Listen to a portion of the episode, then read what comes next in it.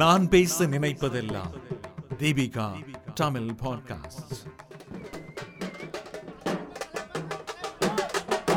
தலைப்பு இறந்தவர்கள் எங்கே? மரணத்தின் அறிவியல். கட்டுரை ஆசிரியர் சுஜாதா நடராஜன்.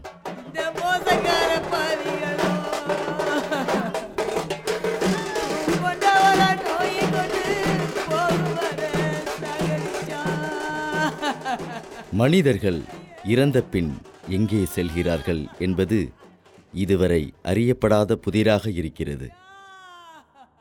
சொர்க்கம் நரகம் மேலோகம் கீழ்லோகம் பாதாளலோகம் கடவுள் சாத்தான் என்று நாம் இதுவரை பார்க்காததையெல்லாம் நம் மண்டைக்குள் காலம் காலமாக திணித்து வைத்திருக்கிறார்கள்.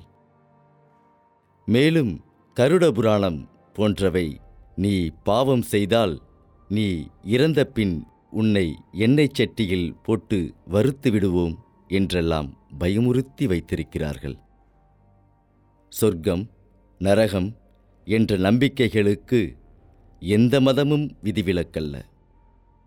ஆனால் எவ்வளவு விளக்கங்கள் இருந்தாலும் இன்று வரை நம்மால் அறியப்படாத ஒன்று இறந்த பின் என்ன நடக்கும் என்பதே. நம்முடன் இத்தனை நாள் வாழ்ந்தவர்கள் திடீரென்று மறைகிறார்கள்.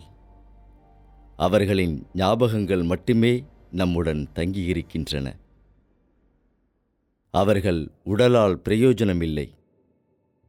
இவ்வளவு நாள் நாம் நிதர்சனம் என்று நம்பிக்கொண்டிருந்த விஷயங்கள் திடீரென்று இல்லாமல் போகும்போது நமக்குள் உளவியல் ரீதியான மிக பெரும் மாற்றங்கள் ஏற்படுகின்றன.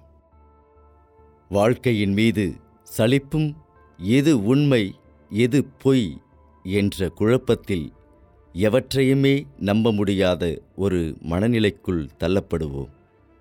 கிட்டத்தட்ட வாழ்க்கையை கேள்வியுடன் நோக்கும் காலகட்டம் அது. அந்த மனநிலை கிட்டத்தட்ட நம்மை நாம் யாரென்று அறியும் உண்மையின் விளிம்புக்கு கூட்டிச் செல்வதை மறுக்க முடியாது. ஆனால் விளிம்பு வரை மட்டுமே நாம் செல்ல முடியும். அதற்கு மேல் நமக்கு புரியாத விஷயங்களை தத்துவங்களைக் கொண்டும் கடவுள்களைக் கொண்டும் இதுகாரும் நிரப்பிக்கொண்டு இருக்கிறோம். அவை நமக்கு முழுமையாக புரிந்ததா ஏற்றுக்கொள்ள முடிந்ததா என்றால் நம்மிடம் பதில் இல்லை. அவர்கள் சொல்வதை நம்பிக்கொண்டு மிச்சமிருக்கும் வாழ்க்கையை ஓட்ட வேண்டியதுதான். ஆனால் இயற்பியல் இந்த கேள்விகளுக்கு எல்லாம் ஓரளவுக்கு பதில் சொல்ல முயற்சித்துக் கொண்டிருக்கிறது. காயமே இது பொய்யடா? என்று ஒரு காலத்தில் நம்மூர் சித்தர் பாடியதை இன்று கிட்டத்தட்ட மேற்கத்திய இயற்பியலாளர்கள் வழிமொழிகிறார்கள். உன்னுடைய உடம்பு பொய் இந்த உலகமும் உன்னை சுற்றியுள்ள அனைத்து பொருட்களும் பொய். அனைத்தும் முப்பரிமாணத்தில் உருவாக்கப்பட்ட ஒரு மாயத் தோற்றம் என்று சொன்னால் நமக்கு தூக்கி வாரி போடாதா? இயற்பியலில் இதை முப்பரிமாண படிமக் கோட்பாடு என்கிறார்கள். அதாவது ஹாலோகிராஃபிக் பிரின்சிபல் நாம் மறுக்க முடியாதபடிக்கு இதற்கான விளக்கத்தையும் கணித சமன்பாடுகளையும் தட்டில் வைத்து நீட்டுகிறார்கள். தொழில்நுட்ப முன்னேற்றத்தால் ஹாலோகிராஃபி எனப்படும் முப்பரிமாண படிமம் செயற்கையாக வடிவமைக்கப்பட்டு இன்று அனைத்து இடங்களிலேயும் காணப்படுவதால் இதை புரிந்து கொள்வது சற்று சுலபம். முப்பரிமாண படிமத்தை நாம் உடனே காண வேண்டுமானால் நம் கிரெடிட் டெபிட் கார்டுகளில் பதியப்பட்டிருக்கும் சீல்களில் எண்களில் பார்க்கலாம். அது தவிர மெய்நிகர் உண்மை இணைப்பு நிஜமாக்கம் போன்ற கணினி மூலம் உருவாக்கப்படும் முப்பரிமாண படிமத் தோற்றங்கள் இன்றைக்கு மிக பிரபலம். இரண்டாம் பரிமாண தகவல்கள் மூலமாக கணினியில் உருவாக்கி நம் நடுவே இவற்றை ஒளிப்படிமமாக வெளிப்படுத்துகிறார்கள். இவை செயற்கையாக உருவாக்கப்படுபவை.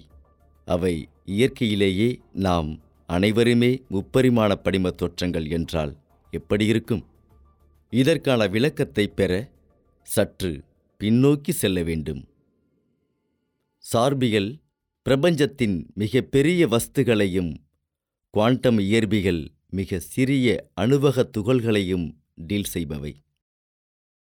பிரபஞ்சத்தின் நான்கு விசைகளில் ஒன்றான கிராவிட்டி குவாண்டம் இயற்பிகளில் பொருந்தவில்லை.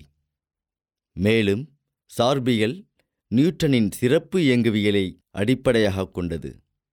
ஆனால் குவாண்டம் இயற்பியலோ நிகழ்தகவு முறையில் அளக்கப்படுவது. ஆக இரண்டும் சேர்ந்த பொது இயற்பியல் ஒன்று தேவைப்படும்போது வந்ததுதான் சரக் கோட்பாடு அதாவது ஸ்ட்ரிங் தியரி. நாம் ஏற்கனவே கண்டபடி சார்பியலும் குவாண்டம் அறிவியலும் ஒன்றுக்கொன்று முரண்பட்டவை. சார்பியல் பிரபஞ்சத்தின் மிக பெரிய வஸ்துகளையும் குவாண்டம் இயற்பியல் மிக சிறிய அணுவக துகள்களையும் டீல் செய்பவை. பிரபஞ்சத்தின் நான்கு விசைகளில் ஒன்றான கிராவிட்டி குவாண்டம் இயற்பிகளில் பொருந்தவில்லை. மேலும் சார்பியல் நியூட்டனின் சிறப்பு இயங்குவியலை அடிப்படையாகக் கொண்டது. ஆனால் குவாண்டம் இயற்பிகளோ நிகழ்தகவு முறையில் அளக்கப்படுவது. ஆக இரண்டும் சேர்ந்தபோது இயற்பியல் ஒன்று தேவைப்படும்போது வந்ததுதான் சரக்கோட்பாடு. இயற்பியலாளர்கள் சரக்கோட்பாட்டை நோக்கி நகரத் தொடங்கினார்கள். அப்போதுதான் சரக்கோட்பாட்டை கருந்துளையில் பொருத்திப் பார்த்த வேளையில் வந்ததே முப்பரிமாண படிமக் கோட்பாடு. இதை ஆரம்பித்து வைத்தவர் ஸ்டீஃபன் ஹாக்கிங்ஸ். அவர் ஒரு முரண்பாட்டை கொண்டு வந்தார். அவர் சார்பியலை பெருமளவு சார்ந்தவர்.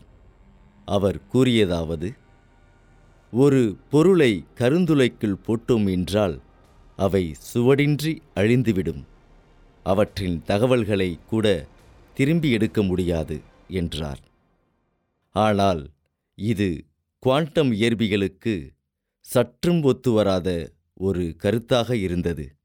ஏனென்றால் குவாண்டம் இயற்பியலின்படி இந்த பிரபஞ்சத்தில் எந்த ஒரு பொருளும் அழிவதில்லை. அவை தகவல்களாக இங்கேயே சுற்றிக் கொண்டிருக்கின்றன என்பதே. இங்கே தகவல்கள் என்று குறிப்பிடப்படுவது அந்த பொருளுக்கும் மற்ற பொருளுக்குமான அமைப்பியல் ரீதியான வேறுபாடு. ஒரு காஃபி கோப்பையை எடுத்துக்கொள்வோம். அதன் அடிப்படை துகள்கள் அமைப்பு எடை செய்யப்பட்ட நேரம் இவை கண்டிப்பாக மற்றொரு கோப்பையை விட வேறுபடும். இந்த பிரபஞ்சத்தின் மற்ற பொருட்களை ஒப்பிடும்போது கண்டிப்பாக அது தனித்தன்மையுடையதாக இருக்கும். ஆக இந்த காஃபி கோப்பையை அழிக்கப்பட்டால் அதன் தனித்தன்மையுள்ள தகவல் ஒரு இரண்டாம் பரிமாணத்தில் கண்ணுக்குத் தெரியாமல் ஒரு பைனரி எண்ணின் மதிப்பில் சிக்னலாக அல்லது மின்காந்த அலைகளில் ஏற்ற இறக்கமாக இந்த பிரபஞ்சத்தில் சுற்றிக் கொண்டிருக்கலாம். தகுந்த கருவிகள் இருக்குமாயின் அவற்றை மீண்டும் உண்டாக்கலாம் என்பதே குவாண்டம் இயற்பிகளின் கூற்று. ஆனால் ஸ்டீஃபன் ஹாக்கிங்ஸ் கருந்துளையில் இந்த காஃபி கோப்பையை தூக்கி போட்டால் அது மொத்தமாக அழிந்து விடுவதால் தகவல் கூட மிஞ்சாது என்றார். இந்த முரண்பாட்டு வேளையில் லியோனார்ட் சஸ்கைண்ட் என்ற அமெரிக்க விஞ்ஞானியும் ஜெரார்ட் ஹூஃப்ட் என்ற டச்சு விஞ்ஞானியும் இணைந்து குவாண்டம் இயற்பியலின் அடிப்படையில் கருந்துளையின் உள்ளே விழும் பொருட்களை வரையறுத்தார்கள். சிறப்பு இயங்குவியலுக்கும் குவாண்டம் இயற்பியலுக்கும் இடையே உள்ள ஒரு முக்கிய வேறுபாடு என்னவென்றால் சிறப்பு இயங்குவியல் ஒரு நேரத்தில் ஒரு பொருள் ஒரே இடத்தில்தான் இருப்பதாக கூறியது. ஆனால் குவாண்டம் இயற்பியலோ ஒரே நேரத்தில் ஒரு பொருள் இரண்டு இடங்களில் இருக்கலாம் என்று நிரூபித்தது. இதன் அடிப்படையில் செயல்பட்ட இரண்டு விஞ்ஞானிகளும் கருந்துளையின் மேற்பரப்பில் இருக்கும் நிகழ்வு எல்லை அதாவது ஈவன் ஹாரிசன் ஒரு ஃபோட்டோகிராஃபிக் ஃபில்ம் போல செயல்படுகிறது என்கிறார்கள். அதன்படி கருந்துளையின் மேற்பரப்பில் அதில் விழுந்த அனைத்து பொருட்களின் தகவல்களும் ஒரு இரண்டாம் பரிமாணத்தில் பதிவாகி இருக்கும். அதாவது கருந்துளையின் உள்ளே பொருட்களின் முப்பரிமாண படிவமும் வெளியே அதன் இரண்டாம் படிமாண வடிவமும் இருக்கும்.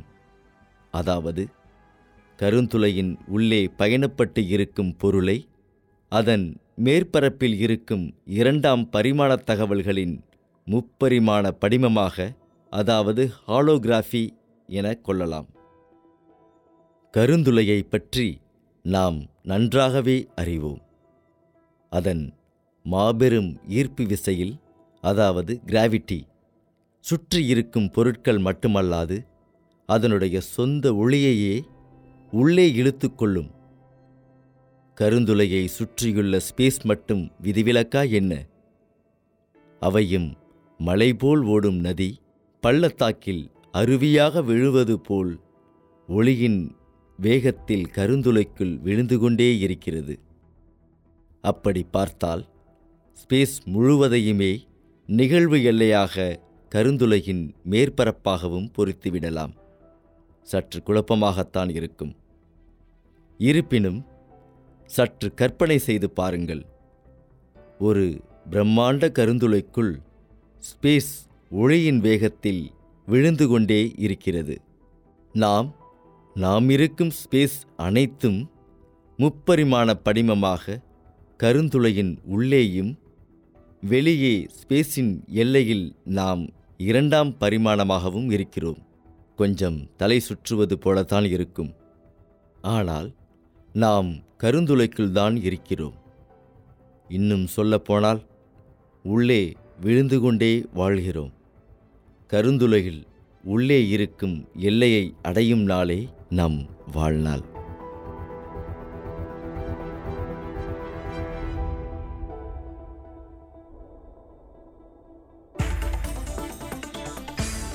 நீங்கள் கேட்ட இந்த அலையொளி அரும்பு மாத இதழில் வெளிவந்த கட்டுரையிலிருந்து எடுக்கப்பட்டது. வாங்கி படிப்பீர் அரும்பு மாத இதழ்.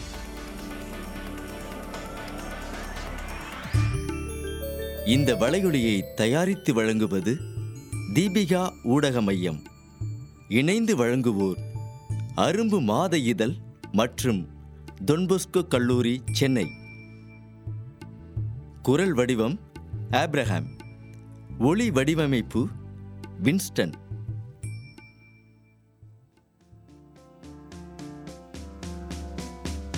மீண்டும் மீண்டும் கேட்கத் தூண்டும் நான் பேச நினைப்பதெல்லாம். தீபிகா தமிழ் பாட்காஸ்ட் வாரம் இருமுறை சந்திப்போம். சிந்திக்க.